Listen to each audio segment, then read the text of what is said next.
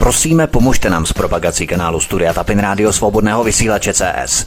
Pokud se vám tento nebo jiné pořady na tomto kanále líbí, klikněte na vaší obrazovce na tlačítko s nápisem Sdílet a vyberte sociální síť, na kterou pořad sdílíte. Jde o pouhých pár desítek sekund vašeho času. Děkujeme. Příjemný, krásný, dobrý večer, dámy a pánové, milí posluchači od mikrofonu svobodného vysílače a nebo na kanále Odisí vás po 19. hodině opět zdraví vítek. Je velmi nebezpečné osvobozovat lidi, kteří chtějí zůstat otroky. O tomto nadčasovém výroku Nikolo Machiavelliho jsme se naposledy přesvědčili po sněmovních volbách. Nastává znovu tvrdá ruka koronafašistů, kteří připravují pandemii PCR testů. Ty si navíc lidé musí platit sami. Důmyslný a rafinovaný trik, jak nahnat opět další lidi na třetí jehlu. Prý se šetří, ale pouze na důchodcích. Pro eurohujery se však vytvoří nákladné zbrusunové trafiky, Ministerstvo pro informatiku a Ministerstvo pro evropské záležitosti. Okázalejší pohrdání občanem vysmátých gaunerů jen těžko uvidíme. Mafie budeme krást spolu. Mezitím globalisté překrývají koronakrizi krizí novou energetickou. Název Green Deal – Divoký projekt, který nám levicoví pokrokáři podsouvají, aby nám opět zdražili základní energie. Je však pokrokem platit více a ztrácet před očima hodnotu automobilu? Je pokrokem cestovat na úkor komfortu? Je pokrokem diskriminovat majitele aut se spalovacími motory vyšší cenou paliva? Nyní s rozložením politických sil mafie jdeme krást spolu, mají ekofanatici a probruselští ekofašisté zelenou. Všechno pojede jako po másle. Tak Happy Green Deal. Je to jenom začátek. A já už tady u nás na svobodném vysílači vítám publicistku Míšu Julišovou po měsíci. Míšo, vítej, ahoj. Ahoj a zdravím všechny posluchače. A blogerku, nakladatelku Evu Hrindovou, která je trochu indisponovaná dnes v rámci jejího hlasového fondu, který má vždy rozmanitý. Teď to bude trošku takové torzo, ale určitě to bude dobré. Evi, vítej, ahoj. Dobrý večer. Vakcinační teror a očkovací kampaň koronafašistů jede opět na plné obrátky. Vakcínen macht frei, pořvávají na všechny. Kdo se neočkuje, je zavilý konspirátor. Všechny tyto triky velmi dobře a důvěrně známe. Eva Hrindová, jak to na tebe působí? Nemáš pocit takového dejaví tak trochu z minulého roku, protože já se pořád ještě divím, že to na ty lidi stále nějak magicky působí, Evy. No, tak ono je to, ono je to sporné, protože eh, zaznamenali jsme zprávy přímo od hlavní hygieničky, že na mobilní očkovací tým dokonce na Ostravsku házeli kameny, takže je evidentní, že eh, někteří lidi, není jich moc, ale jsou tady, už to prohlédli a očkovat se nechtějí. A dneska vlastně vydal seznam eh, CZ zprávu, předpokládám, že s ověřenými údaji, že vlastně v Německu je více infekce, než bylo loni, kdy se ještě neočkovalo, přičemž letos mají v Německu zaočkovaných 86% obyvatelstva. Oni původně napsali 66, ale hmm. pak v, no, uh, jsem viděla edit, že ministerstvo zdravotnictví uh, to opravilo na německé na těch 86, takže tady je, kdo není, kdo nemá úplně vymítý mozek, tak musí vidět, že tam, kde je vysoká proočkovanost, eh, mají taky velké problémy. A vlastně i poslední čísla, která už se dostávají docela jako do mainstreamu, i když samozřejmě covid hysterici je všelijak různě pokra- krátí a násobí a, a dělí. Oni se tam myslí různé vzorce, no, takové. Uh, vylupují to z různých tabulek a přepočítávají, uh-huh. ale prostě v nemocnicích je téměř uh-huh. půl na půl očkovaných a neočkovaných. Takže to je otázka, jestli tedy ta vakcína vůbec funguje a jestli normální člověk má podstupovat uh, takové riziko, mm. aby si přivodil nějaké nežádoucí účinky nebo dokonce smrt. Eh, a eh, výměnou za co? Nedostane nic. Nedostane ani jistotu, že nebude mít těžký průběh, nedostane zaručeno, že nemůže nemoc šířit, nedostane zaručeno, že bude mít pokoj, protože ho budou hnát na třetí dávku, na čtvrtou, mm. na pátou. Takže spousta lidí opravdu se už nedá přesvědčit žádnými kampaněmi v čele s, s našimi hlavními mm. uh, umělci, a, aby, si, aby si tu očkování nechali dát, i když na druhou stranu na druhou stranu z toho mě jí má trochu skepse, mm. hlavně v souvislosti s výročím vzniku České republiky nebo Československé republiky tehdy, když na tiskovce Hamáček postrašil lidi, že neočkovaní nebudou moc chodit do práce. Hmm, stupňují a... ten teror, ano. No ale pozor, to se hmm. vůbec nedostalo na jednání, na pořad jednání hmm. vlády, protože tripartita toto smetla ze stolu Nicméně mm. lidi už se postavili do front na nádražích. Ano, ano takže to funguje, to je důležité. A už to do sebe perou, protože se bojí, že asi nebudou moct jít na pivo. Práce, no. Totiž tam je důležité to, jestli ty lidi opravdu stojí frontu, ti první lidé, kteří se nechávají očkovat od začátku, nebo už to jsou ti lidé, kteří stojí frontu na tu třetí dávku. Ano, já jsem četla, je tam velké množství, asi 30 lidí, kteří jdou na první dávku. Míše Julišová, korporátní média si opět pochvalují, jak lidé znovu stojí dvouhodinové fronty do sprch, eh, tedy pardon, na jehlu ve vysoce odborných centrech, třeba v Praze na hlavním nádraží, anebo v OC Chodov, zapomeňme na nějaké nemocnice, to je old school, ale ta moderní expertní centra najdeme dnes pouze na hlavních nádražích a v obchodech, v žádných nemocnicích. Ale myslíš, mm. Míšo, že bychom to mohli hodnotit jako určitou psychomagii, nebo jakési kolektivní mm-hmm. uhranutí vůdů, eh, hypnozu vakcínou, do jaké míry lidé podléhají mm-hmm. masivní vakcinační lobby? Uh, no já samozřejmě to je typická sugestce, když se dlouhodobě v rámci propagandy, která je všudy přítomná, nejenom v televizi, ve všech médiích, ale ve všech klipech, písničkách, filmech, prostě všude kolem těch mladých lidí je všude přítomná sugestce, že jedině vakcinace, vakcinace, vakcinace, no tak lidé, kteří nemají ty komplexní znalosti, neuvažují v tom kontextu, kontextu, nemají možnost třeba mluvit s někým jiným, kdo to vidí trošku jinak, má jiný úhel pohledu,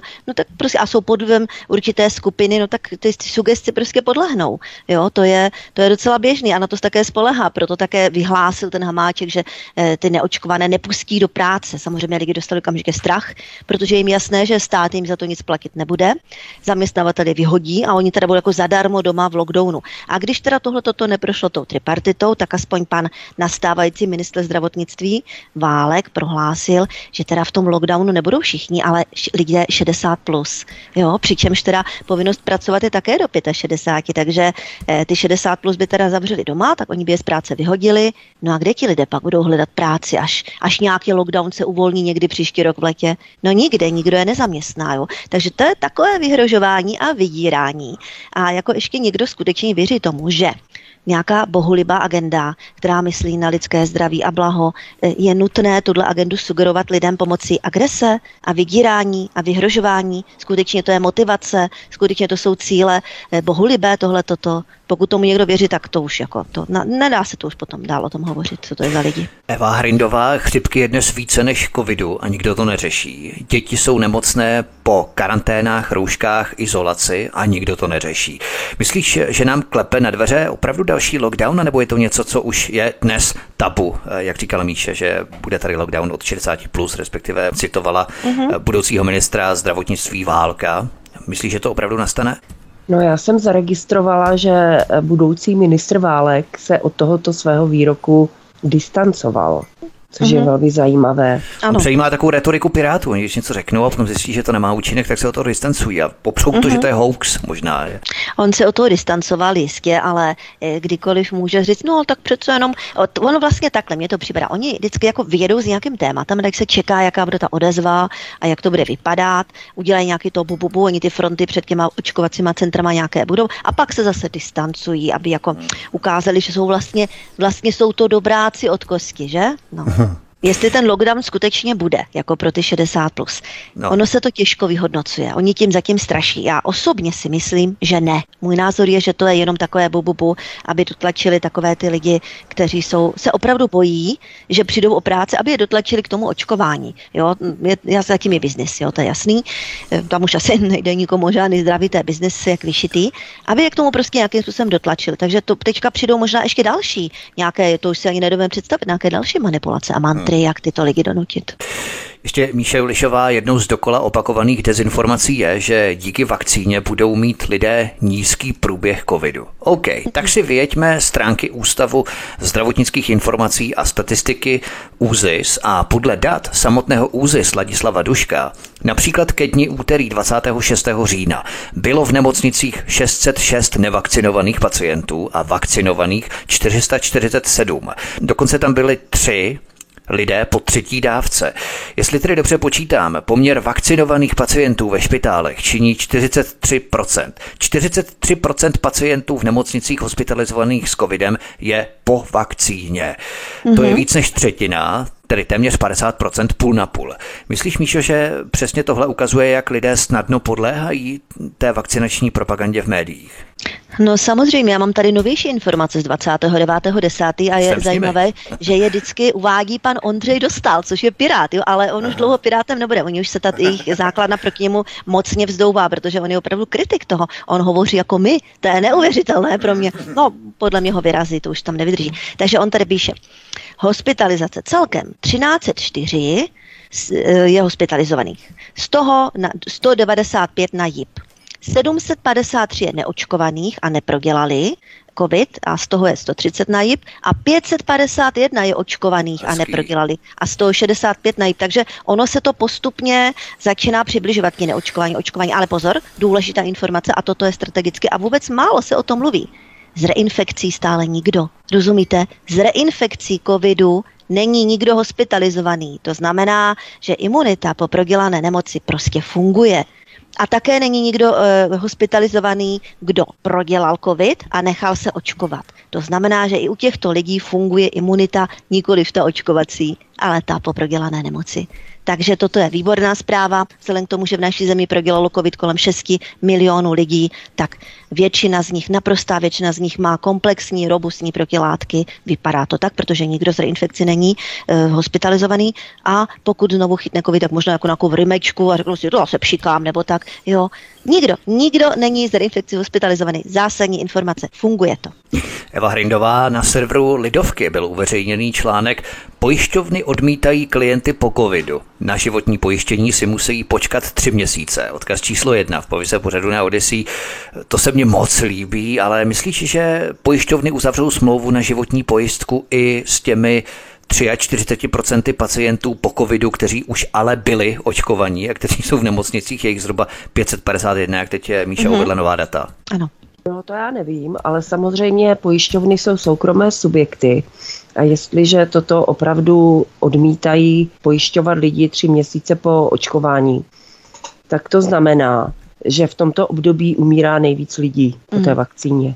A nejde jen o příznaná úmrtí. Jsou to všechny ty náhlé mrtvice, náhlé infarkty, mm. embolie, plicní a já nevím jaké. Takže, mm, takže Eh, je to jasný signál a informace pro všechny ty nevěřící Tomáše, že by opravdu s tím očkováním měli počkat a vlastně si ho vůbec nedávat a raději se zaměřit na prevenci, protože to riziko je příliš velké a není vyvážené žádným jakýmsi ziskem pro toho člověka, protože vyměnit zdraví za to, že budu moct jít do hospody na pivo, mm. no to je opravdu mm. hodně hloupé. Mm.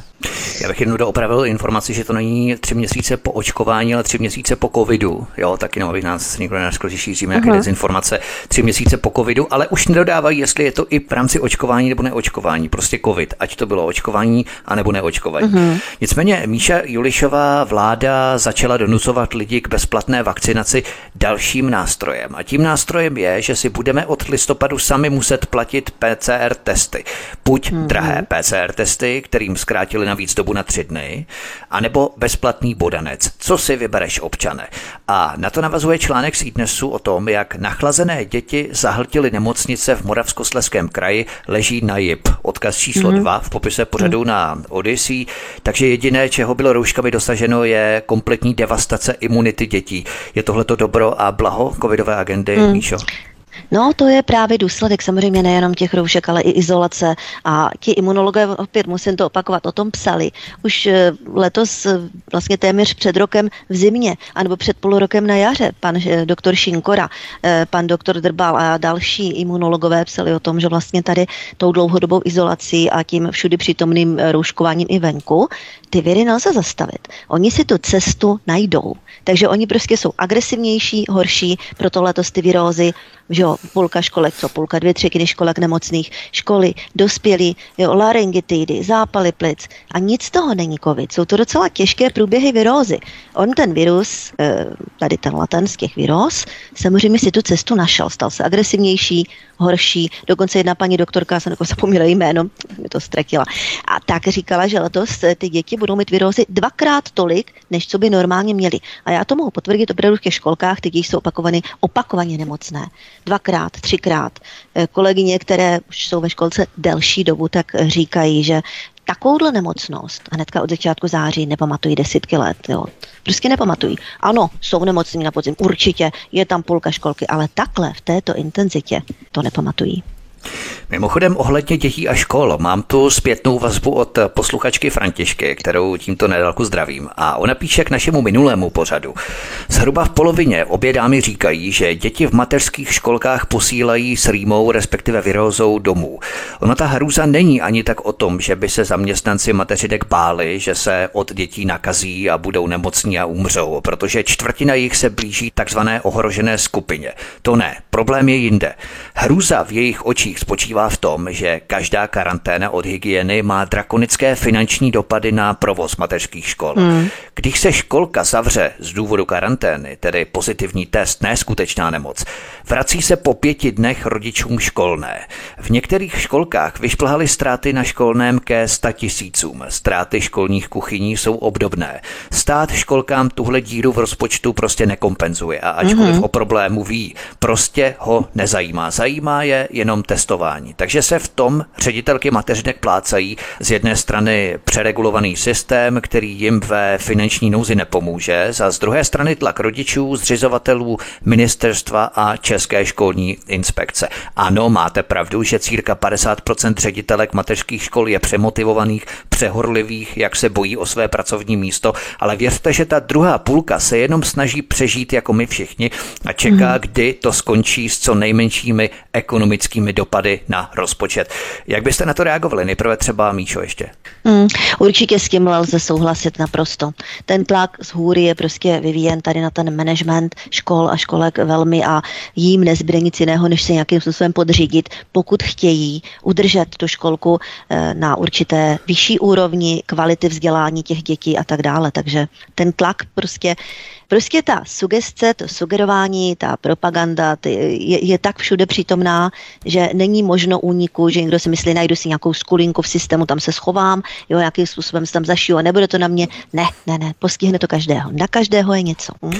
Jaké jsou tvoje reakce, Evy, v rámci té školy? No, eh, já myslím, že tady ten příklad ukazuje, jak eh, vlastně zásah do příro, eh, přirozeného řádu věcí rozhodí úplně všechno. Mm-hmm. Nejenom to zdraví těch dětí, ale i dospělých, ale i celou tu ekonomiku. Prostě když přirozeně, nenecháme ty věci přirozeně mm. se vyřešit, tak jak je to běžné, zažili jsme, absolvovali jsme spousty chřipkových epidemií, nikdo to nějak jako neřešil, normálně se zakázaly návštěvy v nemocnicích, tam, kde bylo více nemocných, někde se dalo ředitelské volno nebo se prodloužily vánoční prázdniny lékaři normálně ordinovali, normálně ty lidi léčili a, a nikdo z toho nedělal žádnou tragédii.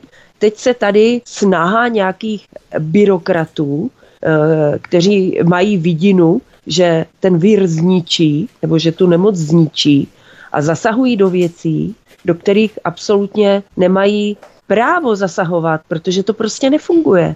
Na těch dětech je vidět, já jsem četla zajímavý článek, a jak to všechno ze vším souvisí, že vlastně to, když se potíme, tak vlastně se zbavuje náš organismus nějakých patogenů, vlastně se neustále čistíme. A co bylo loni? Zrušily se tělocviky, zrušily se dětské sportovní kroužky, mm. zavřely se posilovny, zavřely se sauny, Mm-hmm. Zavřeli se tělocvičny, samozřejmě, že kdo chtěl, tak mohl chodit běhat ven nebo něco, ale přece jenom, hlavně ty děti v těch městech, když nemohli chodit na svůj oblíbený kroužek, no tak seděli doma u počítače, nevypotili se, ten organismus je zanešený ještě s těma rouškama a teď, se, teď vidíme ty výsledky. A na začátku stál nějaký eurobyrokrat nebo byrokrat, nějaký covid hysterik, který si prostě vymyslel, že my tady vyzmizíkujeme jeden vír a jednu nemoc, místo toho, aby tomu nechal přirozený průběh a jenom citlivě reguloval uh, uh, jaksi uh, léčbu ohrožených skupin.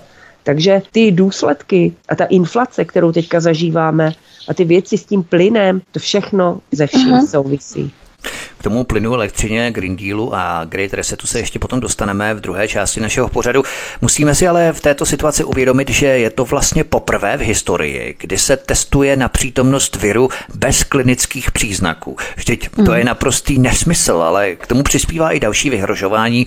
Míše Ulišová, jakmile se zhorší čísla, vyhrožuje se placenými testy. Místo toho, aby stát testoval co nejvíce i očkované, kteří jednoznačně ten virus roznášejí. Tak si opět zaklekneme na neočkované. Je to hmm. naprostá absurdita. Jak to vůbec komentovat, Míšo? No, očkovaní se také mohou nechat testovat samozřejmě a také ve směs, pokud mají zřejmě nějaký strach, tak se nechávají, i když nemusí. To je také zajímavé, že vlastně ta špič, to je jenom špička ledovce, ti pozitivní očkovaní, že? Jo, protože oni se nemusí testovat, já nevím, v práci a když někam jdou a, to, a když jsou přijeti do nemocnice a když eh, jdou k lékaři, oni nejsou, pod, oni není, není nutnost u nich prodělat test.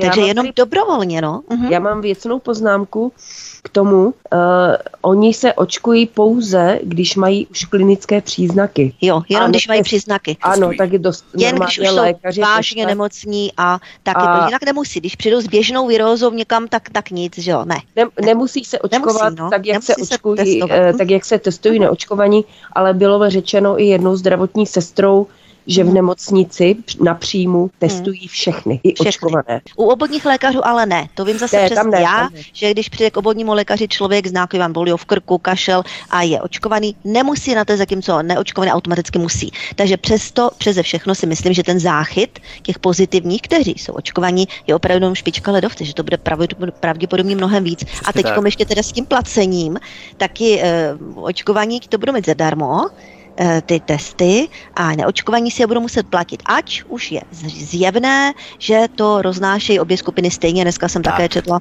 na seznamu, že už teda podle nové studie zveřejnili Guardian, seznam to přejal, že teda zjistili, že bohužel i očkovaní šíří naprosto stejným způsobem v domácnostech mezi sebou a mezi svou vlastně skupinou lidí doma v práci, v domácnosti eh, ten covid, jo, že tam není žádná výjimka mezi neočkovanými. Přesto neočkovaní si to budou platit, takže za trest. No, no. Za trest, že jste se nenechali očkovat očkovat, tak my vás k tomu nějak donutíme. Ale proč? Jako stát je tady opravdu nějaký takový vrchní dozorce e, farmaceutického lobby, aby, aby dodržovali všichni, aby eh, se nechali očkovat a posílali penízky tam? Nebo, nebo jak je to?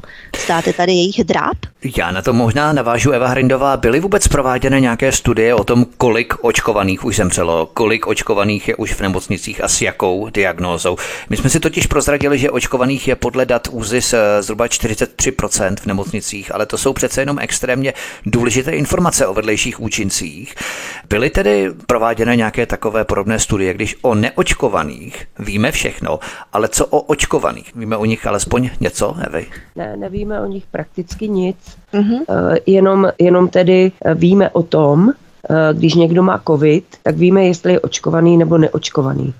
A tam se sleduje samozřejmě i, tam se sledují i ta úmrtí ale absolutně nevíme, kolik je v nemocnicích, na jípkách a na dalších oddělení lidí, kteří jsou naočkovaní a hmm. kteří mají, nějaké, pro... ano, eh, kteří mají nějaké problémy. Ano. Mhm. A opravdu by tak. si každý měl vstoupit sám sobě do svědomí, protože hmm. ve všech zemích, kde se očkuje, a kde tedy jako má probíhat ta tečka, tak všude se zvýšily absolutní počty úmrtí. Mm-hmm bez toho, že by se rozlišovalo, rozlišovaly příčiny toho úmrtí. Uh-huh. Vzhledem k tomu, že na covid se umírá méně jako loni, přesto nám absolutní počty úmrtí stouply, tak uh-huh. tam i z té rovnici a z logiky věci vychází uh-huh. jediná věc, která se změnila je, že se začalo očkovat a ty nárůsty, ty nárůsty těch umrtí by s těmi, s tím očkováním mohli souviset, ale musel by to někdo mm, sledovat. Zájem, no, právě, to se neskoumá. Musel samozřejmě. by někdo tak.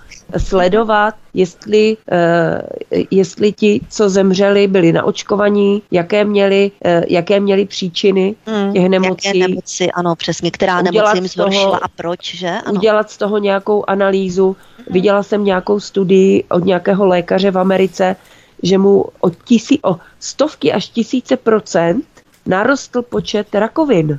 Hmm. Takže to jsou, to jsou, ono to může souviset i s jinýma věcma, hmm. ale přece zodpovědný politik, zodpovědný lékař, zodpovědný vědec by tady ty věci měl chtít zkoumat, měl by je chtít sledovat. Ale já si pamatuju, že už, že už ještě před volbama velmi hřímal poslanec volný ve sněmovně a interpeloval ministra a chtěl po něm právě tato čísla, ale samozřejmě se jich nedočkal, teď už ve sněmovně není, tak už je nikdo po ministrovi ani chtít nebude, když vidím, co tam se dostalo za lidi do té sněmovny. Takže tady tato statistika není a uh, možná je to, nechci říct, že je to lepší, ale vidím, že spousta lidí už úplně vypla a přestala sledovat zpravodajství. Tak.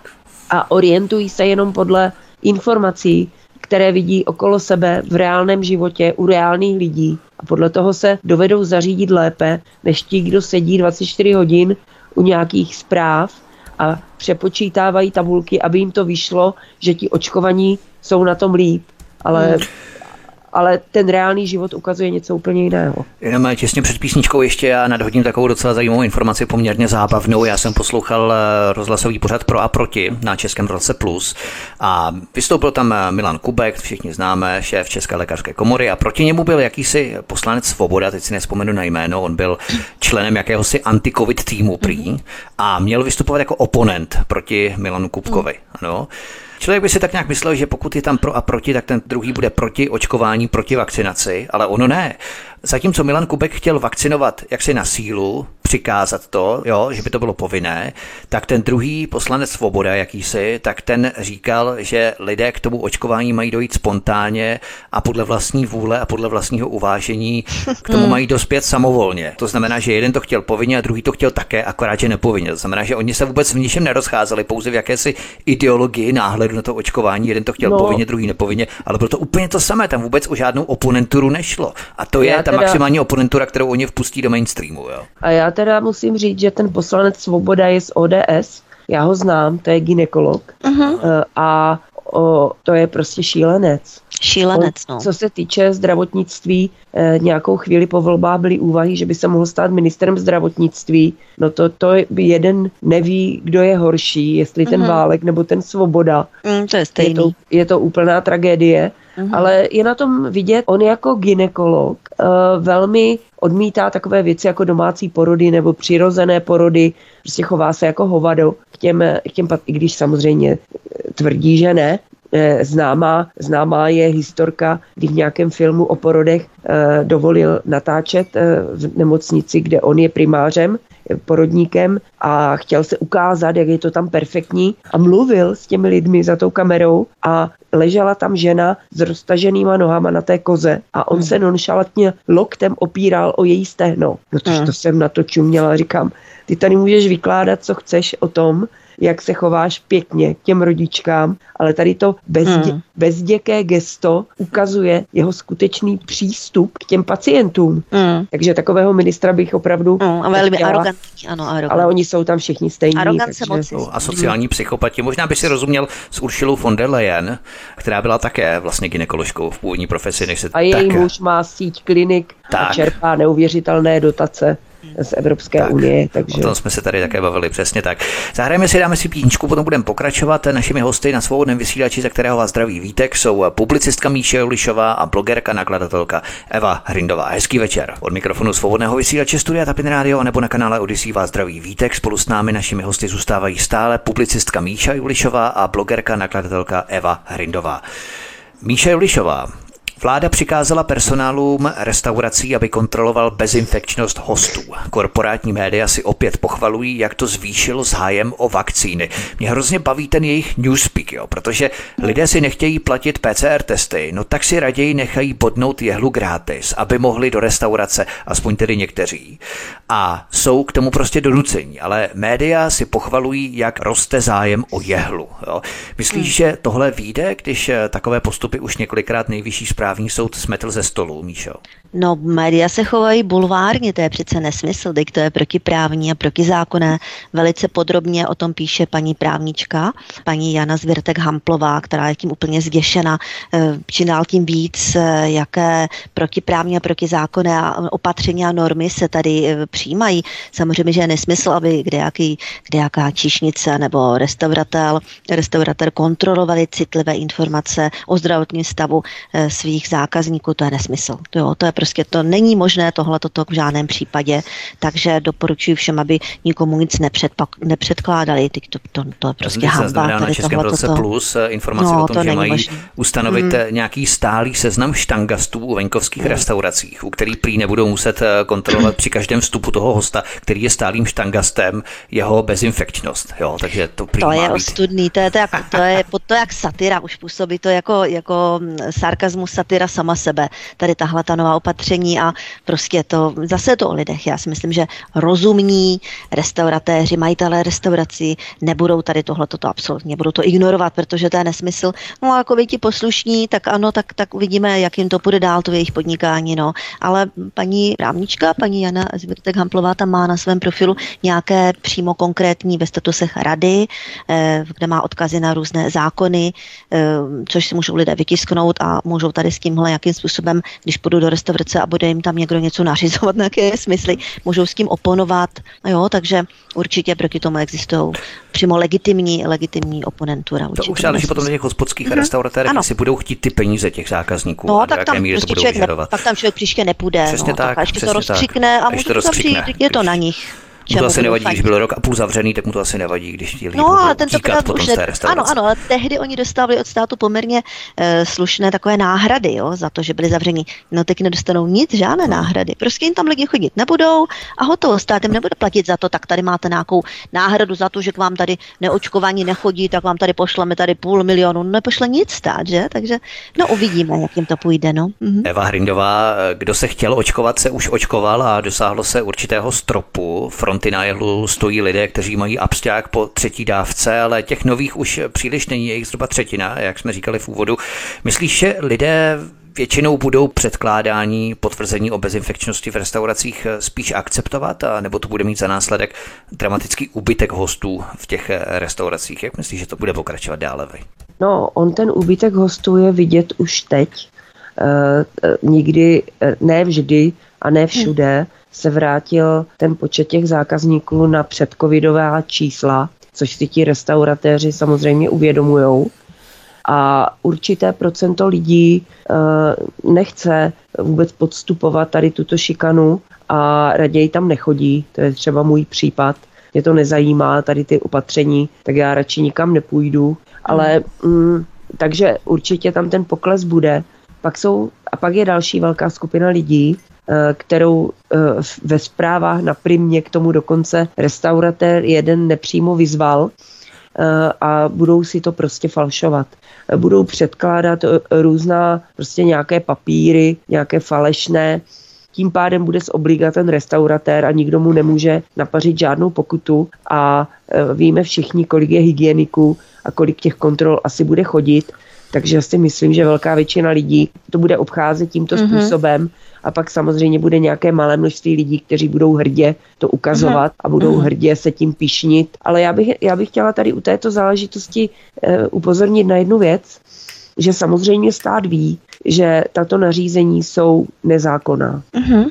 ale on prostě vyloženě jede, uh, jak si, já nevím, jak bych to řekla, uh, on to prostě vydá, on to řekne, on ví, že je to špatně, ví, uh-huh. že mhm. spousta lidí se zalekne, bude se nechat naočkovat, jo, spousta lidí, spousta lidí uh, to bude chtít dodržovat a než jim to ten soud smete, tak to nějakým způsobem ten donucovací efekt mít bude. A mě opravdu fascinuje, jak média a různé celebrity a i někteří občané, jak eh, toto přijali a jak toto vydírání nepokryté, eh, které v obchodním zákonníku snad je dokonce i zakázané, eh, že to je neférový způsob prodeje, protože to nic jiného není, tak jak to akceptovali a jak to nikdo nekritizuje? A místo toho, aby jako se tady pozastavovali nad tím, že místo toho, aby jsme lidem dali kvalitní čísla, argumenty, eh, kvalitní nějaké podklady a na základě těchto podkladů by dobrovolně se lidi šli naočkovat, tak my je nepokrytě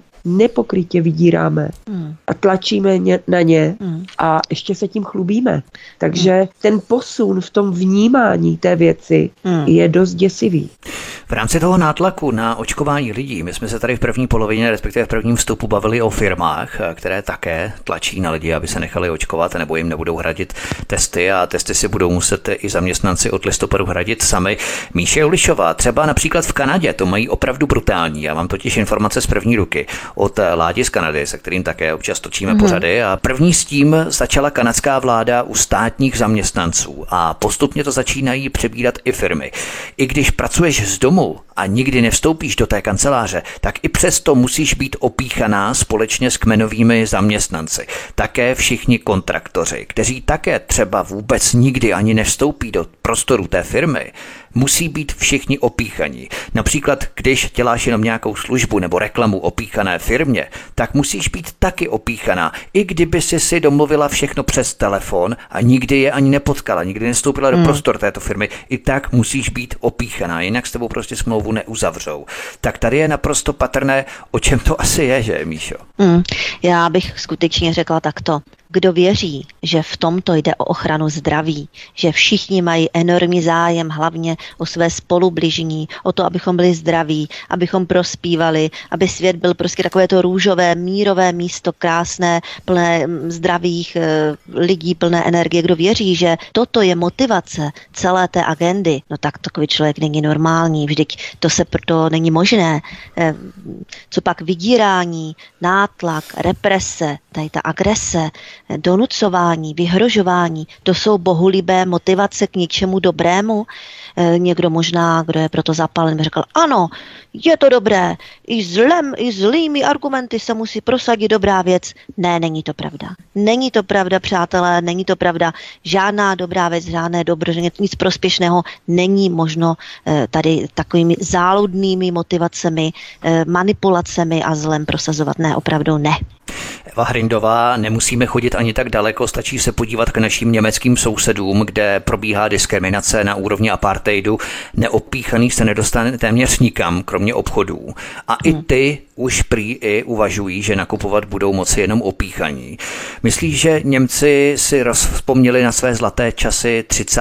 let, kdy také jistá skupina nemohla chodit nakupovat a jezdila ve vyhrazených tramvajích Evy? Já jenom bych chtěla k tomu říct jednu věc, že ti Němci Eh, ti Němci měli taky volby, taky si zvolili tak, jak si zvolili a podle toho to tam vypadá. A ještě k tomu, eh, k tomu vydírání, teď jsem si klikla tady na počítač, na seznam a svítí tady na mě nadpis článku, který vám mm-hmm. přečtu. V případě přehlcení nemocnic neočkovaní musí opustit jíp, navrhuje rakouský starosta. Mm. No tak to už je opravdu, to už je koncentrované zlo mm-hmm. a opravdu na, na mě z toho jde děs a hrůza. A opravdu ten, tento týden mám takové chvíle, že nevím, co s tím. Hmm, ta segregace. optimismus, no. optimismus hmm. se jako ztrácí, že opravdu asi každý sám se hmm. bude muset nějakým způsobem s tím popasovat ano. a nějakým způsobem eliminovat škody hmm. a snažit se do té nemocnice nedostat. I když mám teďka jeden konkrétní živý případ, ale můj otec bohužel je jeden z těch případů, který onemocněl. On musel jít trhat zuby, není na to zvyklý, prakticky nevychází. To mělo velký vliv na jeho psychiku, byl ve velkém stresu a prostě onemocněl. A ta situace už byla tak vážná, eh, že se musela zavolat eh, sanitku, eh, protože by sám nedošel do auta, aby jsme ho odvezli do nemocnice. A ta paní na té záchrance byla tak strašně hnusná, nepříjemná hmm. a jediné, co jí zajímalo, jestli je očkovaný, jestli prodělal covid.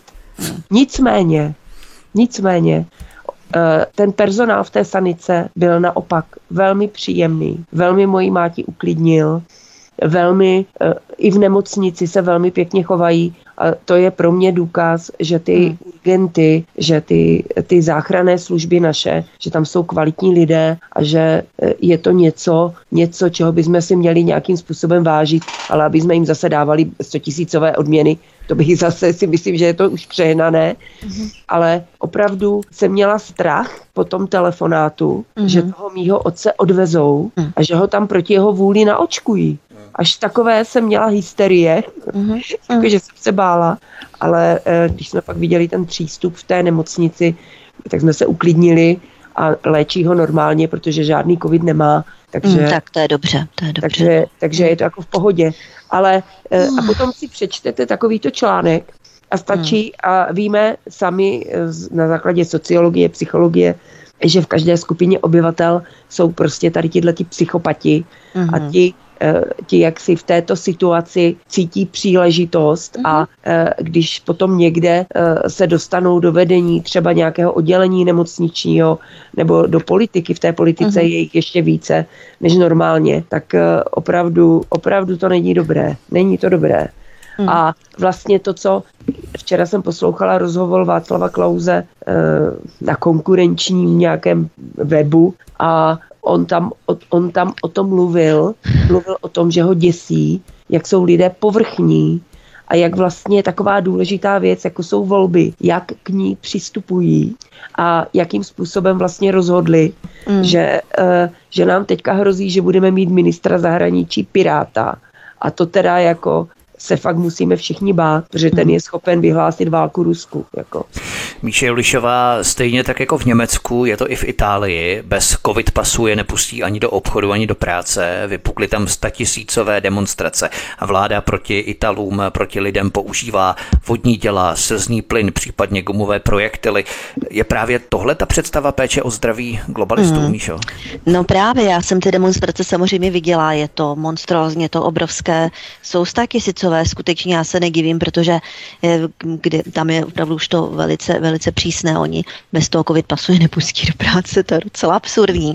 Nemám dojem, že tady mm, zkouší tohle toto vlastně e, ve všech zemích tady tohle toto podobný, tady ten modus operandi zařídit, jo. Proto u nás už i ten Hamáček začal s tím, o, neočkované, nepustíme do Už to prostě zkouší to aspoň, jak by to, jak to projde, jo. To jsou ta Overtonova okna. E, jedno z těch prvních oken se nazývá Mluvme o tom, jo. Mluvme o tom. Takže teď jsme nad, my jsme konkrétně tam už v Itálii, tam už to proběhlo, my jsme v fázi mluvme o tom. Takže to se navrhne, pak se to zamítne, za měsíc přijde zase někdo, kdo to znova navrhne, zase ještě k tomu bude mít další nějaké takzvaně bohulibé motivace. Jo, jsme ve fázi mluvme o tom, takže pozor na to, abychom za rok tady nehovořili e, v podobných dimenzích, jako mají v té Itálii, jo, že nakonec ty práce nás fakt jako nepustí.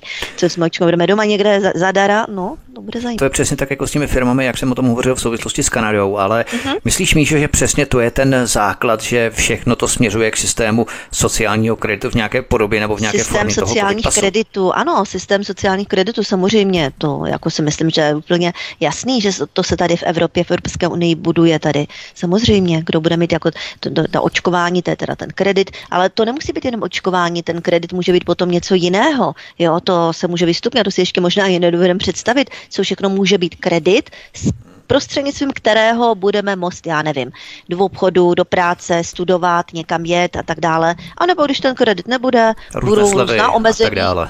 Jo, a tak dále. No, Eva Hrindová, když eh, jsme tu hovořili právě třeba o těch firmách, tak eh, firmy hledají stále další triky, jak donutit neopíchané k očkování. A ve stále více zemích to firmy dělávají neopíchaným tak, že tě nevyhodí, ale dají tě na neplacené volno na dobu neurčitou a nemáš tím pádem nárok na podporu ani na žádné dávky. A mhm. jestli dáš výpověď, tak samozřejmě na ně nemáš nárok tím pádem taky.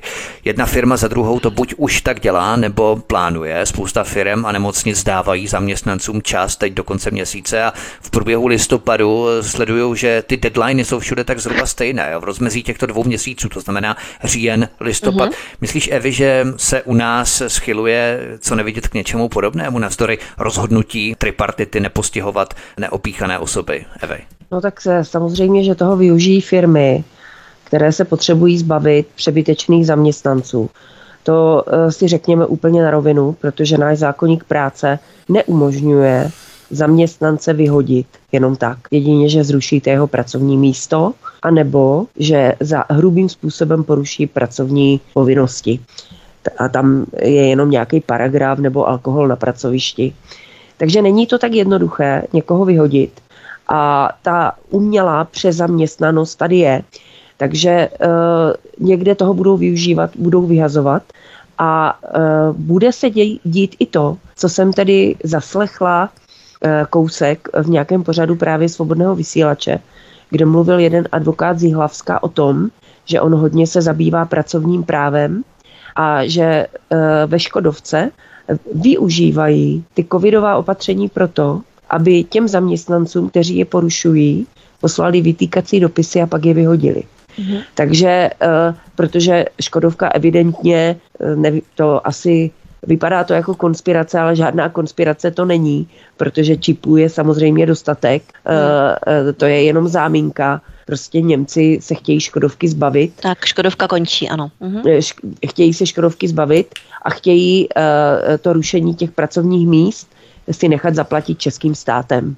Mm-hmm. Takže, uh, takže tam už to probíhá takže lidi by měli být opatrní, ale tam v těch firmách nebo na, v těch institucích nebo v těch zaměstnáních, kde mají naopak problémy, že jim zaměstnanci chybí, tak tam samozřejmě to nedělají. A to je taky i důvod, proč ta tripartita to smetla ze stolu, protože nějakých, já nevím, 40% zdravotních sester není naočkovaných. Mm-hmm. A mhm. oni, kdyby je vyhodili, tak nám tady skolabují celé zdravotnictví. Mm. A kým by je nahradili tak rychle? To by, na, to by naočkovali eh, tisíce ukrajinských sester a to, to není tak jednoduché. Mm-hmm. Takže týká se to i hasičů, mm. policistů, učitelů.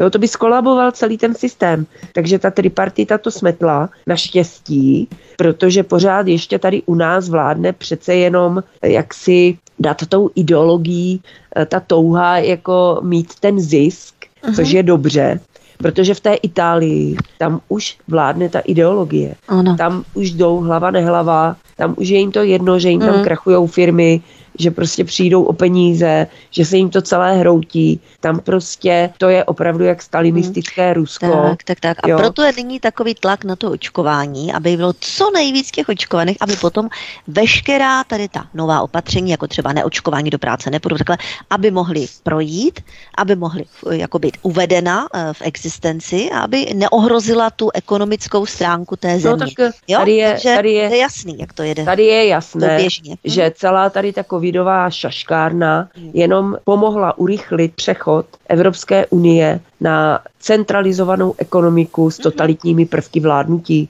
mm. pro, protože takto těm byrokratům samozřejmě vyhovuje lépe. A mm. daří se to, jak vidno. Bylo to vidět i v našich volbách, jo, že opravdu opravdu eh, zvolili ještě větší covid hysteriky, než byl celý Babiš. Mm. Takže, takže i když je fakt, i když je fakt, že v absolutních číslech ten počet těch lidí, kteří zvolili tady tu vítěznou koalici, e, není větší než, než, než ten opak. Ale tak to prostě je. Na Slovensku taky zvolili Čaputovou velmi malým množstvím lidí, protože ten zbytek se na to vykašlal, uh-huh. nešel k volbám, jo, tak mají Čaputovou teďka, no. Tak my máme, prostě budeme mít premiéra Fialu a uh-huh. budeme mít ministra zdravotnictví Válka, což bude možná ještě horší, hmm. jak Primula s celým jako Vojtěchem.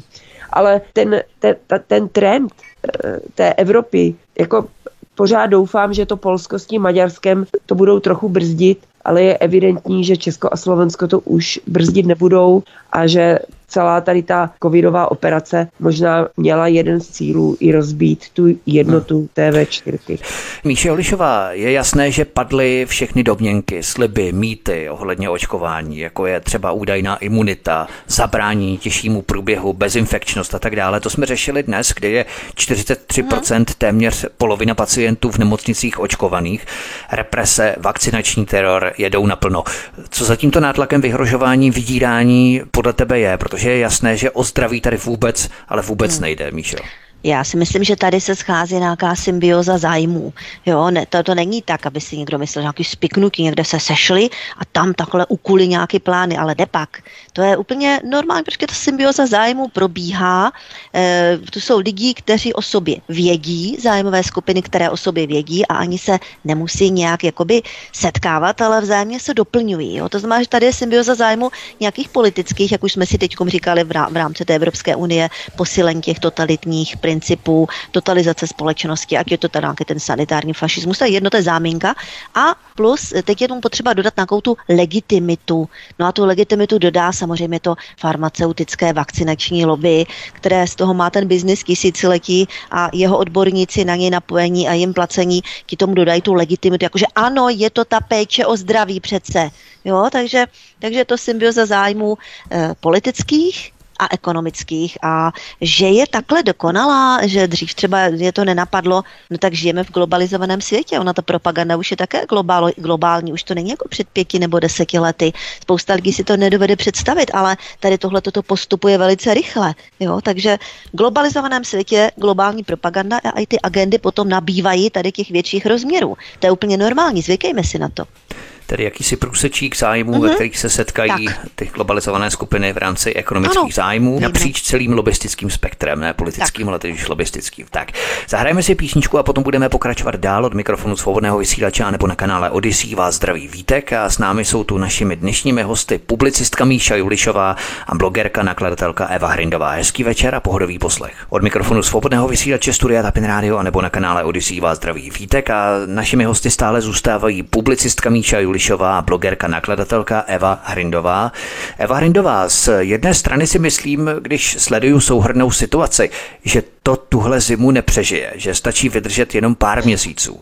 Teď ale nevím, jestli u mě převládá takový ten analytický názor anebo zbožné přání, protože navzdory tolika vyvráceným lžím a mýtům od Big Pharma a jejich žoldáckým najatým propagátorům, to prostě hrnou stále brutálněji, Evy. Myslíš, že tohle zimu přežije? No, já si myslím, že se toho už asi nestřepeme, že jediné, co by tomu mohlo zabránit, že by se lidi prostě odmítali testovat. Hmm. Ale to se asi nestane, protože spousta lidí dostane rýmu a už se běží otestovat, aby zjistili, jestli mají covid. Takže e, opravdu bojím se toho, že, že to bude pokračovat dál. A v této souvislosti i s tím, co říkala Míša před, ještě před tou písničkou, tak e, já bych řekla, že to, co spojuje všechny tyto situace na celém světě, když se podíváte na Bidena jako amerického prezidenta, nebo, nebo já nevím, no tady na ty naše kašpary, na ty slovenský, no tak tady to, to co, nebo když se podíváte na ty odborníky těch antikovidových skupin, to, mm. jsou, to, jsou, to, je, to je prostě směšné. A mm. podle mě tady vidíme v přímém přenosu spouru neschopných proti schopným.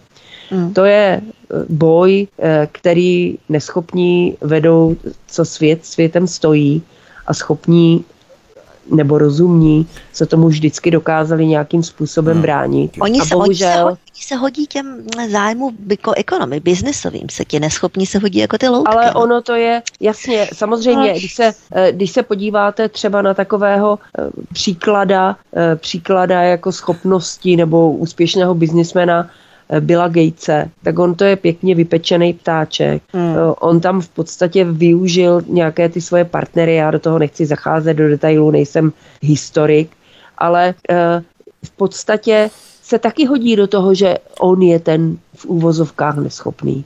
Prostě Eh, ne, neměl skrupule, ne, nedokázali se mu bránit. Není to žádný příklad opravdu podnikavého člověka, je to spíš podnikavec. Uh-huh. Podnikavec je člověk, který který ke svým ziskům se dostává i nečistými, neférovými prostředky. Hmm, především, ano. Mhm. Skutečně podnikavý člověk nemá problém podnikat férově a e, řekněme e, poctivě kva, s kvalitními výrobky, ale tady ti podnikavci. Takže, takže tu společnost ovládají tíhle neschopní, a já to řeknu, tíhle neschopní zmr Protože to je situace, kdy už opravdu se hodí používat až taková slova. Hmm. Tak já nevím, já to budu se propípat, aby mi to video nezakázali ještě i na Odyssey. Ježiš, já se omlouvám, omlouvám.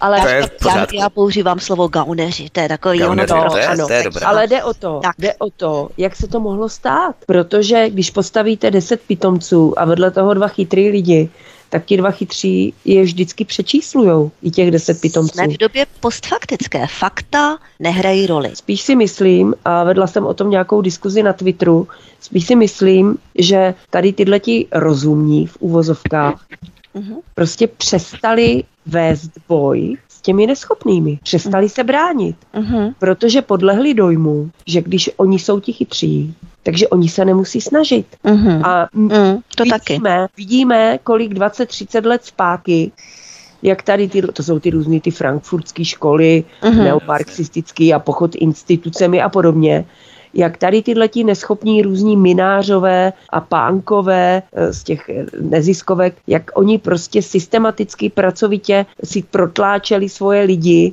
neustávali, neustále organizovali a dneska ovládají všechna média, ovládají prostě politiku a my stojíme vedle, nemáme peníze na to, aby jsme zorganizovali nějaký rozumný odpor, nemáme, na to, nemáme na to ani schopnosti, protože jsme se to přestali učit, jo, přestali jsme se učit tady tyhle ty v dobrém manipulativní techniky, uh, uh, přesvědčovací, protože žijeme přesně v postfaktické době, uh-huh. žijeme v době, in, vál, je to válka informací uh-huh. a mhm. kdo umí ty informace lépe předložit, tak ten vyhrává. Uh-huh. Kdo má k tomu peníze, média a tak dále.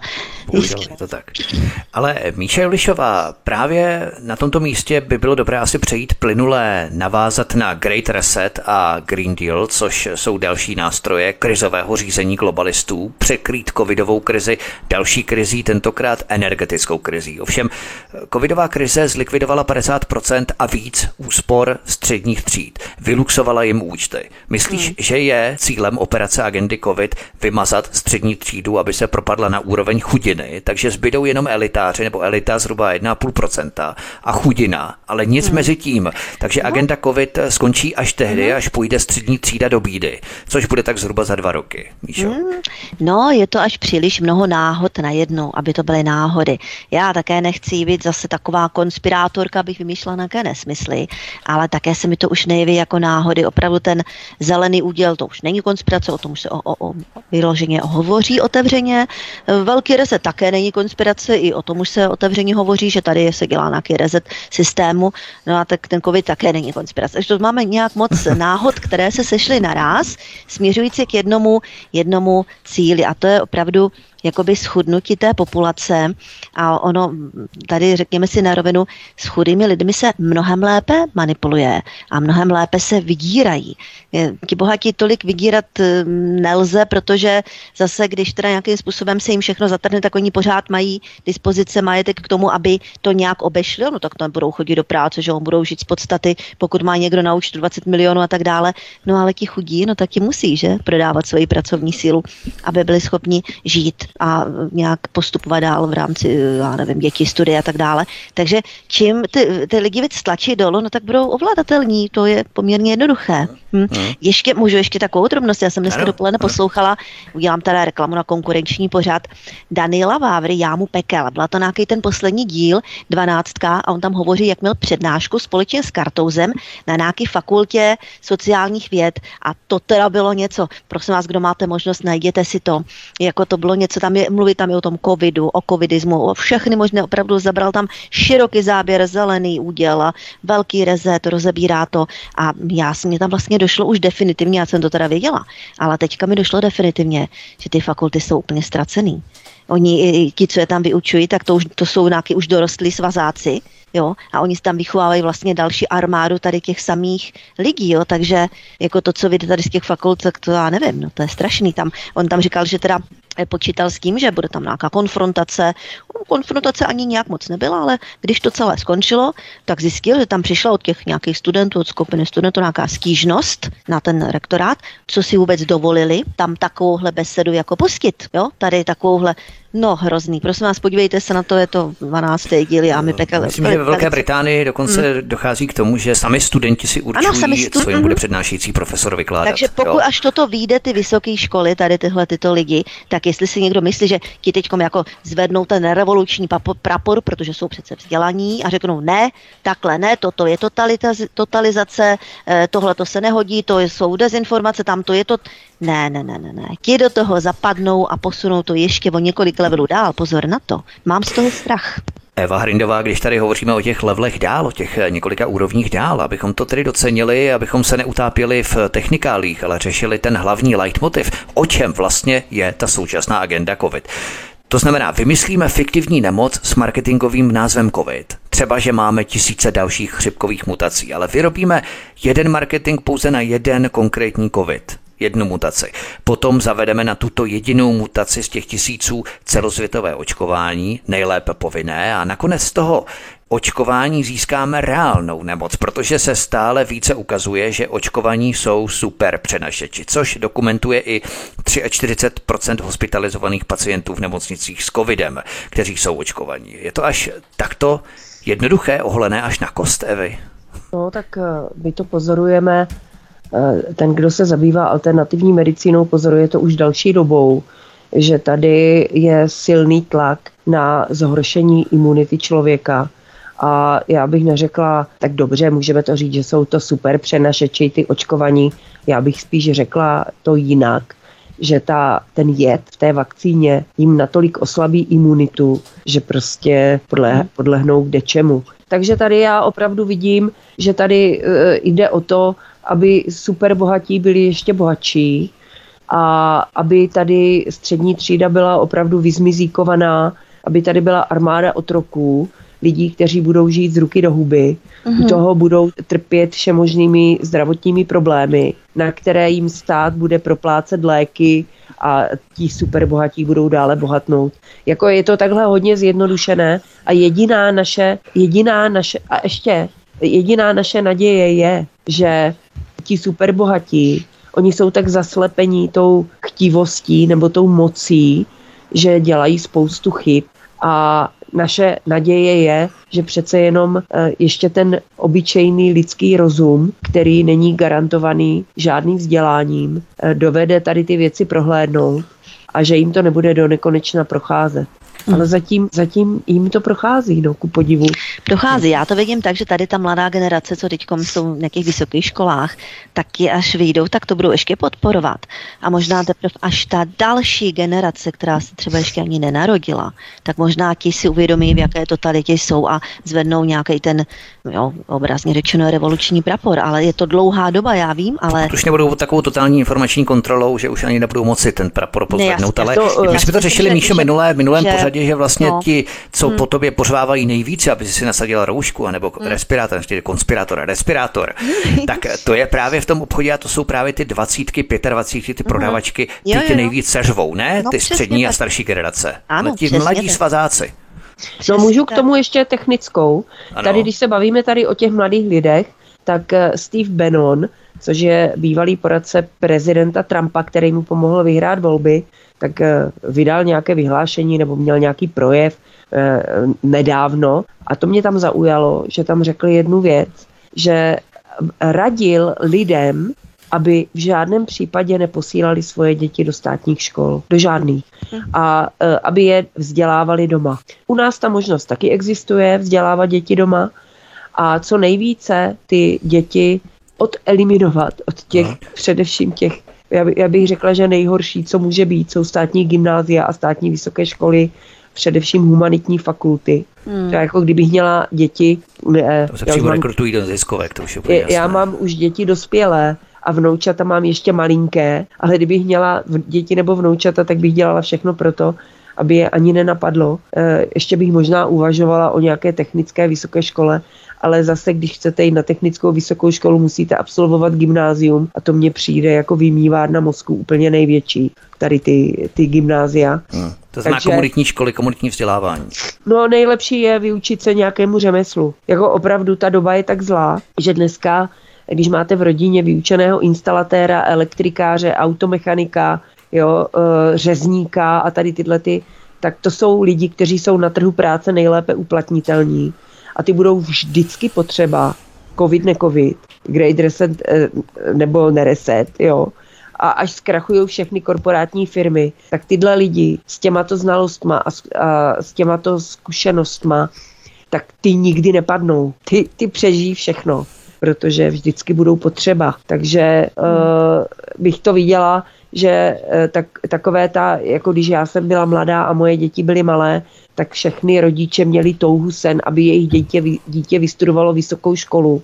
Tak já si myslím, že by pomalu lidi tady tento narrativ měli změnit a měli by ty svoje děti vést k tomu, aby šli do učení. Mm-hmm. A, a nebo, je, se... nebo je vést k kritickému myšlení, tak jako vedu já svého syna, a ten on teda dělá, jo, sociální fakultu, mm-hmm. sociální školu, ne fakultu školu.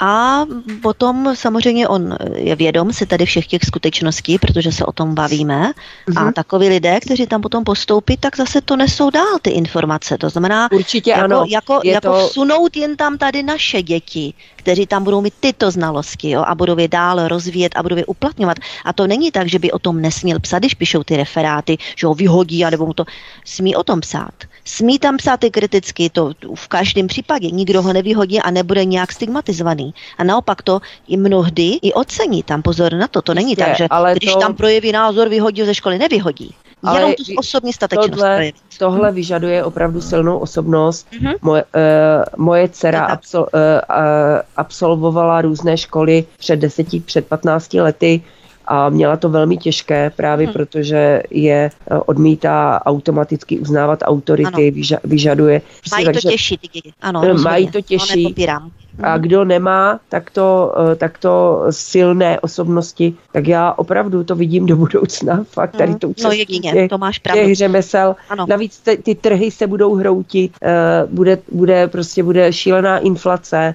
eh, obrovské dluhy, takže do, dobré řemeslo a domek ze zahradou s kamnama na dřevo a s vlastní studnou. Je, zní to trošku prepersky, zní to trošku prepersky, ale vidím to, že to, že to bude velká výhra pro všechny.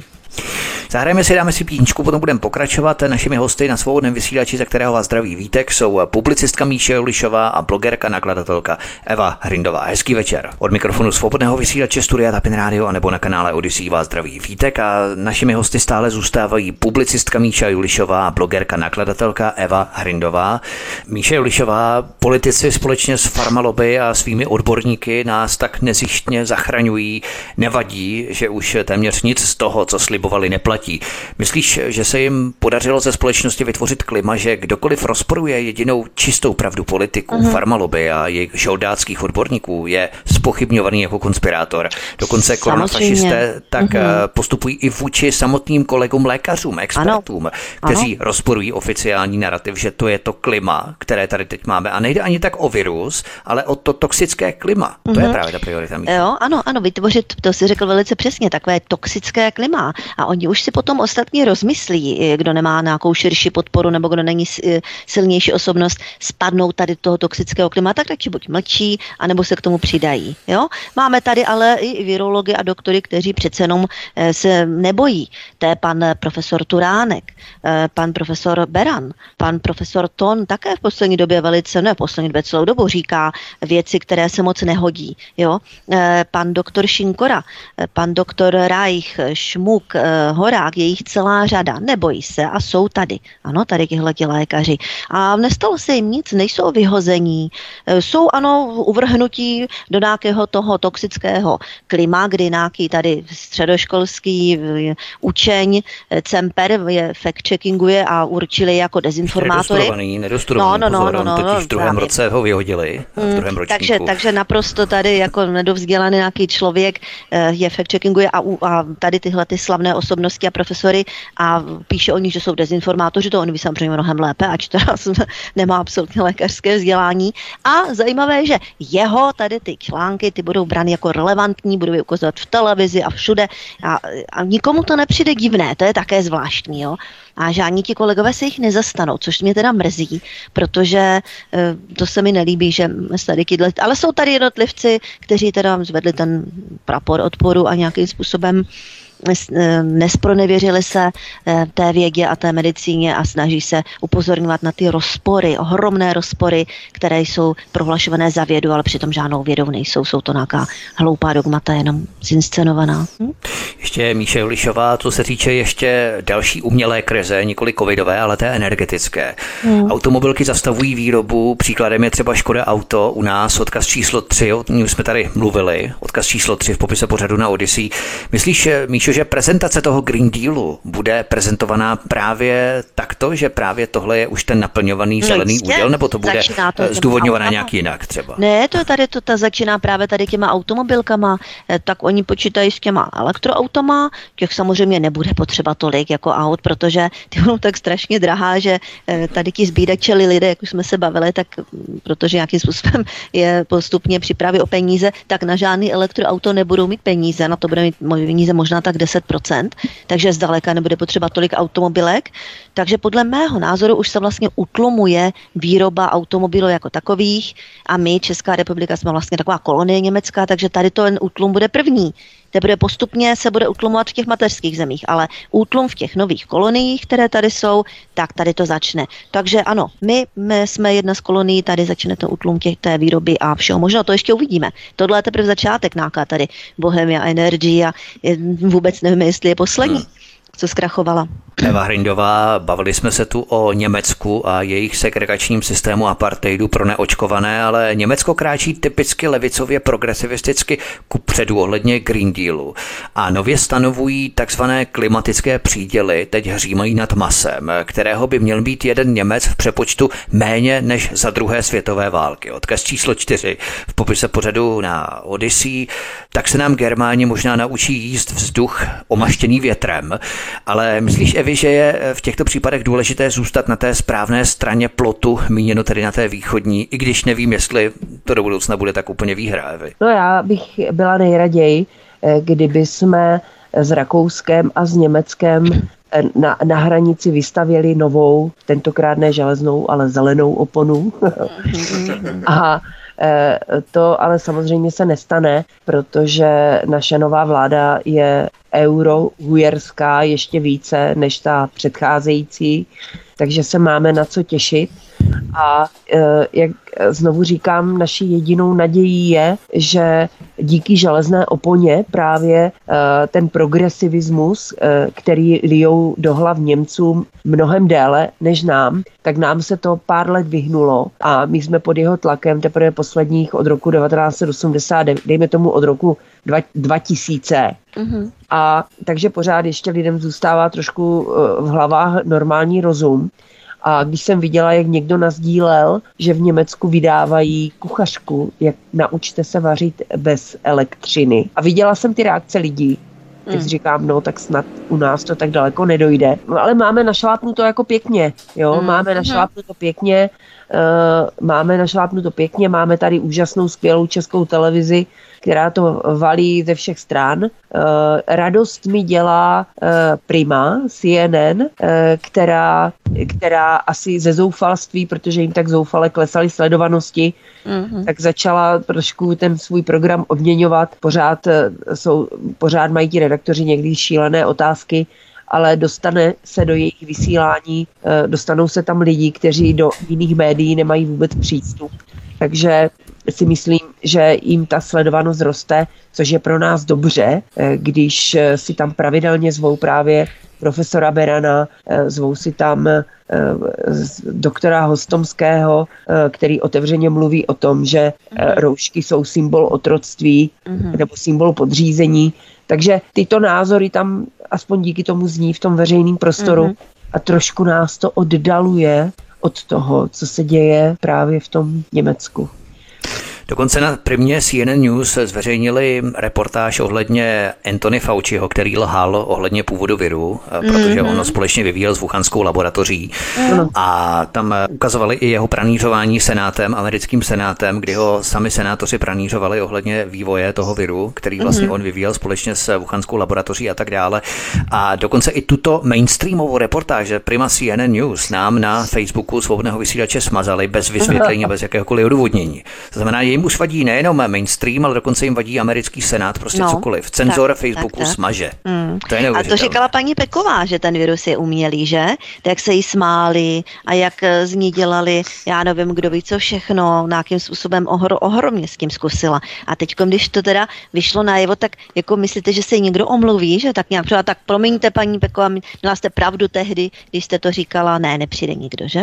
No. Ještě Míše Lišová, minulý týden jsem tu měl vedle Aleny Vytázkové Zbyňka Prouska ještě inženýra Vladimíra Štěpána, který je expertem na energetiku, stál u mnohých energetických kontraktů s velkými světovými korporacemi, co se týče elektřiny i plynu a široce jsme tu rozebírali energii a on se pozastavoval právě nad těmi Němci, kteří sice pokrytecky hřímají o špinavých elektrárnách na uhlí, ale když se vzrůstem elektromobility pocítili nedostatek elektřiny, tak najednou to museli řešit. A oni zavírali v minulých letech jaderné elektrárny a najednou neměli dost energie. Uh-huh. A tak si představte, že Němci znovu obnovili všechny ty špinavé uhelné elektrárny, které se opět znovu rozdělily naplno, uh-huh. protože jim vítr nefoukal, uh-huh. slunko taky pořádně je, je, nesvítilo, je, je. protože léto bylo deštivé, zatažené, uh-huh. že? A tak znovu rozhycovali všechny ty špinavé no, uhelné to, elektrárny. Ano, a elektromobilisté se potom plácají po zádech, jak no. jsou šetrní k životnímu prostředí. Skvěle. To je tak svinské pokrytectví, mm. že to s námi přímo mlátí o zem, že Míšo? No jistě,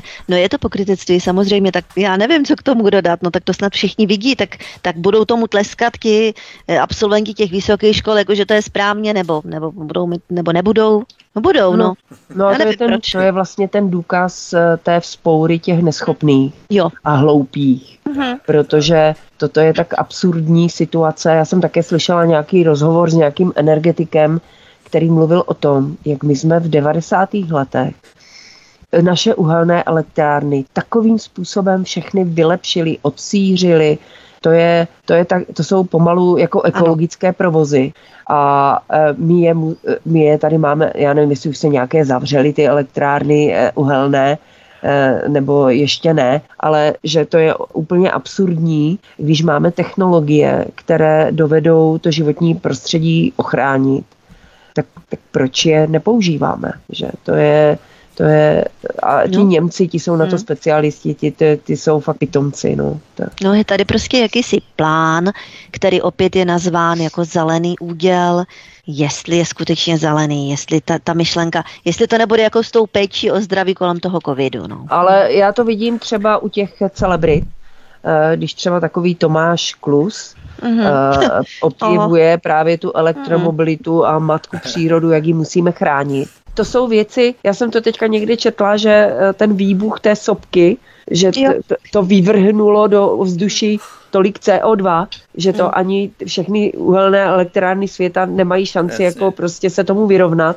Ano, a samozřejmě rok, no. a další věc je rád, že to čistíme, no. a další věc je eh, to jsem se přela s mým bratrem, který samozřejmě tady ty věci propaguje nebo podporuje, tak jsem mu říkala, to je úplně absurdní, aby my jsme kvůli snížení emisí o 2% mm-hmm. si tady likvidovali vlastní továrny a e, lidi kvůli tomu chudli a nemohli jsme se dostat k, k levným autům a nemohli důchodci nebudou moc jezdit e, k doktorům a na nákupy kvůli dvou procentům my toto všechno uděláme uh-huh. a mhm. přitom nějakých 70-80% emisí stejně produkuje uh-huh. Stejně neovlivníme. To je jak jo. s těma plastovými parátkama, že jo, to se zakáže všecko, brčka taky. No, ale tady máme brčka. tuny, tuny eh, všelijakých těch obleků, roušek, respirátorů, to všechno taky plasto. To Miliony, tady, miliardy tun, ty se, to, to, to, to ty jsou pořád.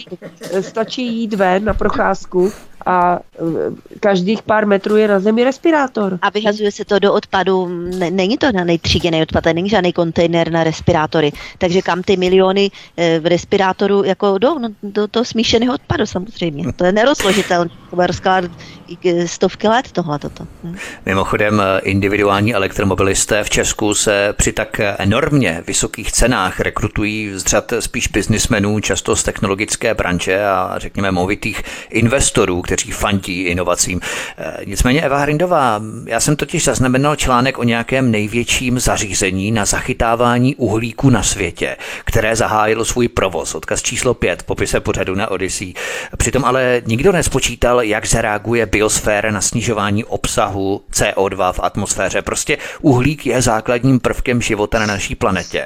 Kam to až pro boha povede? Začínají si někteří hrát mm. opravdu na boha, když vidějí takové zařízení, které mm. lapá a chytá CO2. Viděli jsme, co se dělo, eh, když jsme se rozhodli eh, přemoci přírodu a zlikvidovat jednu hloupou nemoc respirační.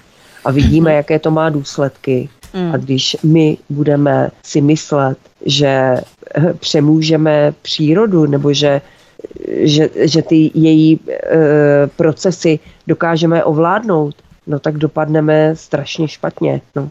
A je to vidět, je to vidět vlastně, já neříkám, že, že se nemáme chovat slušně vůči přírodě a e, ne, nepovažuji hmm, na tom jistě, ano. Hmm. nic špatného. Máme tady hmm.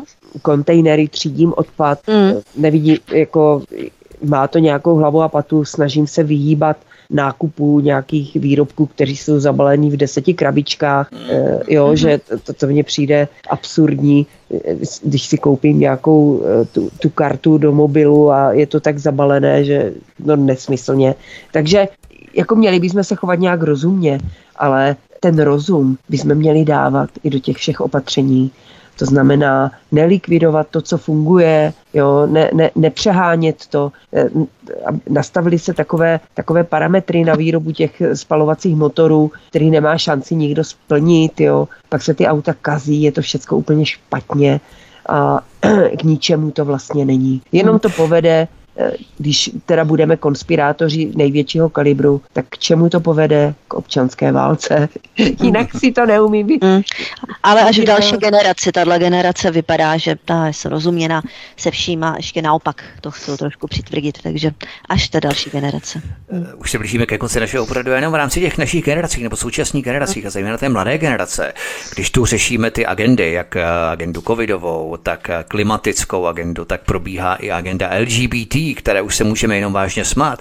A mě zaujala třeba zpráva, že komiksový hrdina Supermana bude v nové sérii příběhu vystupovat jako bisexuál. Naváže mm. dokonce romantický vztah se svým kamarádem Jayem Nakamurou. Nakladatelství se prý nechalo slyšet s tím, že se chce prý přiblížit mladým. Odkaz číslo je. 6 popise pořadu na Odyssey. Mm. Co myslíš, Míšo, přiblíží se bisexuální Superman mladým, těm vysokoškolákům? Já nevím, nevím, nevím, proč to takhle podstrkují tady tohle, toto, jaký to má smysl. Mně se to zdá taková zase sugestce určitá, su, sugerovat těm mladým něco a když se to bude sugerovat dostatečně dlouho, tak oni se tomu nějak přizpůsobí, budou se taky tak chovat, nevím. Hm. Mimochodem na úplný konec našeho pořadu tu mám jednu převratnou studii, která byla vypracovaná ve spolupráci s mnoha státy a napříč mnohými odborníky a laboratořemi. Tato vědecká studie praví, že čtvrtá dávka zajistí nehořlavost, pátá dávka mm-hmm. neprůstřelnost, po šesté dávce bude možné procházet zdí, mm-hmm. sedmá dávka zaručí neviditelnost, osmá dávka umožní levitovat a po deváté dávce už nastupuje jasná nesmrtelnost. Mm. Myslíš ale, Míšo, že je možné si nějakou konkrétní dávku vynechat a ty předchozí mm přeskočit, protože ta sedmá dávka zaručující neviditelnost, tak já bych do ní šel, ale třeba ty předchozí, ne, ne. ty nechci. Jo. Ne, všechno pěkně postupně. postupně. No jasně, samozřejmě jedna eh, umožňuje druhou, to jinak nejde.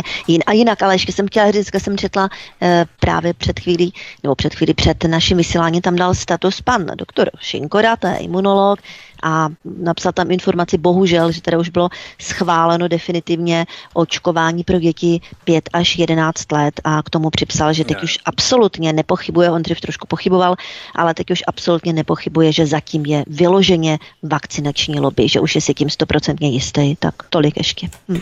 Potřebují vyprázdnit sklady, Evy, že očkují i takto malé děti? dochází expirace vakcín. Biznis je biznis, na dětech nezáleží. Biznis a já dokonce si myslím, ono teďka nedávno unikly nějaké smlouvy těch hmm farmaceutických firm s jednotlivými státy. To je důležité, ano. Ne všechno se tam podařilo jako přečíst, ale na mě to tak působí, že, ti, že ty státy, pokud se jim nepodaří všechny mhm. ty vakcíny skutečně napíchat do lidí. A další odebírat dál a dál, ano. Tak, eh, takže, jsou nějakým, uh-huh. takže jsou nějakým způsobem sak- sankcionování. Ano, postižení a sankcionování, a, přesně tak. To je albánský případ v rámci Albánie. Ano, to bylo. ano. No, takže tady jako opravdu nestačí, nestačí uh, nakoupit vakcíny a když to lidi nechtějí, tak to vylejeme do kanálu nebo někde prostě do kontejneru jo, jo. A, a zlikvidujeme. A jak to říkal pan Primula, že děti budou potrestáni za to, že se nechtěli očkovat jejich rodiče. A to tady říkal. Už, Tady už, tady už opravdu... Zajímavé nas, slovo. Tady už ale opravdu nastupuje, nastupuje mě těch lidí bylo líto, těch dětí. Hmm, tak. Těch dětí je mi líto pořád, jo. Ale těch rodičů mi líto není. Hmm. Protože když chtějí oni sami svobodně, dobrovolně zničit život svým dětem, tak je to jejich volba a my s tím nic neuděláme. Hmm. Samozřejmě eh, ten tlak toho státu a těch médií je neskutečný, není to fér, eh, že se ty lidi do toho tak tlačí, ne všichni jsou natolik inteligentní, aby se v tom dokázali zorientovat a ten stát by je měl nějakým způsobem aspoň minimálně chránit, ale tady o žádnou ochranu nejde, tady hmm. naopak ten stát funguje jako největší šmejt, který prostě těm lidem nutí něco, co nefunguje, eh, co jim neudělá dobře a, a my tomu státu ještě za to platíme ze svých peněz, ze svých hmm. daní. Ano, kdyby byl zájem skutečně, aby to bylo fér, tak by to očkování. Já nemám nic proti jeho existenci, pozor, tak by existovalo, bylo by samozřejmě striktně dobrovolné, ne, že by to prostě všude byla samá reklama, kterou by stačil. Plá, stát platí soukromým firmám reklamy, to je taky absurdní. Jo, platí, no. plá, ano, za naše peníze platili by si je ty eh, vakcinační firmy sami, samozřejmě, včetně těch vysílacích časů a tak dále. Jo. Ale bylo by to teda dobrovolné a bylo by tam všechna pro a proti, takže by tam byly uvedeny i ty vedlejší reakce, které nejsou mnohdy úplně pěkné. Jo, já jsem třeba byla členkou jedné skupiny, kam lidé, normálně autentičtí lidé ze svých profilů psali, mm, já nevím, svoje, svůj zdravotní stav po tom očkování, jak se cítí, já nevím, už měsíc, dva měsíce, půl roku, že mají různé problémy, jak chodí od lékaře k, k lékaři, poslejí na magnetické rezonance, tam je posil. Jo, prostě mají různé problémy nejrůznějšího charakteru, teďka neví, co to je, to se jim zhoršilo. Tam to a mladí lidé to byli sami, jo, maminky od dětí, že nemají čas se věnovat dětem. No co myslíte, že se s tou skupinou stalo? No Facebook ju zrušil samozřejmě. Ale tam nebyly hoaxy, ani žádný dezinformace Jasně, nebo tyhle. Opravdu skuteční lidé tam psali své skutečné problémy, byli dost nešťastní, vzájemně se tam radili, někdo jim tam zase radil, co mají brát, aby detoxikovali organismus, ale ne, prostě Facebook to zrušil hotovo. Takže nesmí se Ten o tom mluvit. postupuje. Ano. Nesmí I mainstream, i americký senát, všechno proč? se maže, pokud to nevyhovuje. Proč asi, proč? No. To by bylo všechno pro náš dnešní pořad. My vám, milí posluchači, děkujeme, že jste s námi vydrželi až do konce, že jste nás znovu poslouchali. Také vám děkujeme za sdílení tohoto pořadu a za případné komentáře. Pokud máte nějaké postřehy, názory, doplnění k tomu, o čem jsme hovořili, můžete tak učinit, můžete komentovat pod tento pořad na kanále Odyssey. Budeme velmi rádi. A já se rozloučím s publicistkou Míšou Julišovou, která byla hmm. naším hostem. Míšo, moc děkuji a budu se těšit za měsíc znovu. Ahoj. Taky se budu těšit. Děkuji tobě, Evi, i tobě, Vítku, a všem posluchačům přeji hodně zdraví a hodně optimismu. Dobře to dopadne. A dalším naším hostem byla blogerka, nakladatelka Eva Hrindová. Evi, já se taky s tebou loučím, měj se krásně a za měsíc znovu naslyšenou. Ahoj. Děkuji za pozvání a přeju všem příjemný zbytek večera. Tento i ostatní pořady si, milí posluchači, stáhněte buď na našem mateřském webu svobodného vysílače ve formátu MP3, případně si ho natáhněte do vašeho chytrého mobilního telefonu v rámci podcastu, anebo se prosím zaregistrujte na kanál Odyssey kliknutím na tlačítko odebírat na tomto kanále a tady prosím sdílejte i komentujte, jak je libo. Budeme rádi za jakoukoliv vaší interakci. Od mikrofonu svobodného vysílače Studia Tapin Radio nebo na kanále Odyssey vás zdraví Vítek. Já vám přeju hezký zbytek dne, příjemný večer a příště se s vámi opět těším na slyšenou. Prosíme, pomožte nám s propagací kanálu Studia Tapin Radio Svobodného vysílače CS. Pokud se vám tento nebo jiné pořady na tomto kanále líbí, klikněte na vaší obrazovce na tlačítko s nápisem Sdílet a vyberte sociální síť, na kterou pořád sdílíte. Jde o pouhých pár desítek sekund vašeho času. Děkujeme.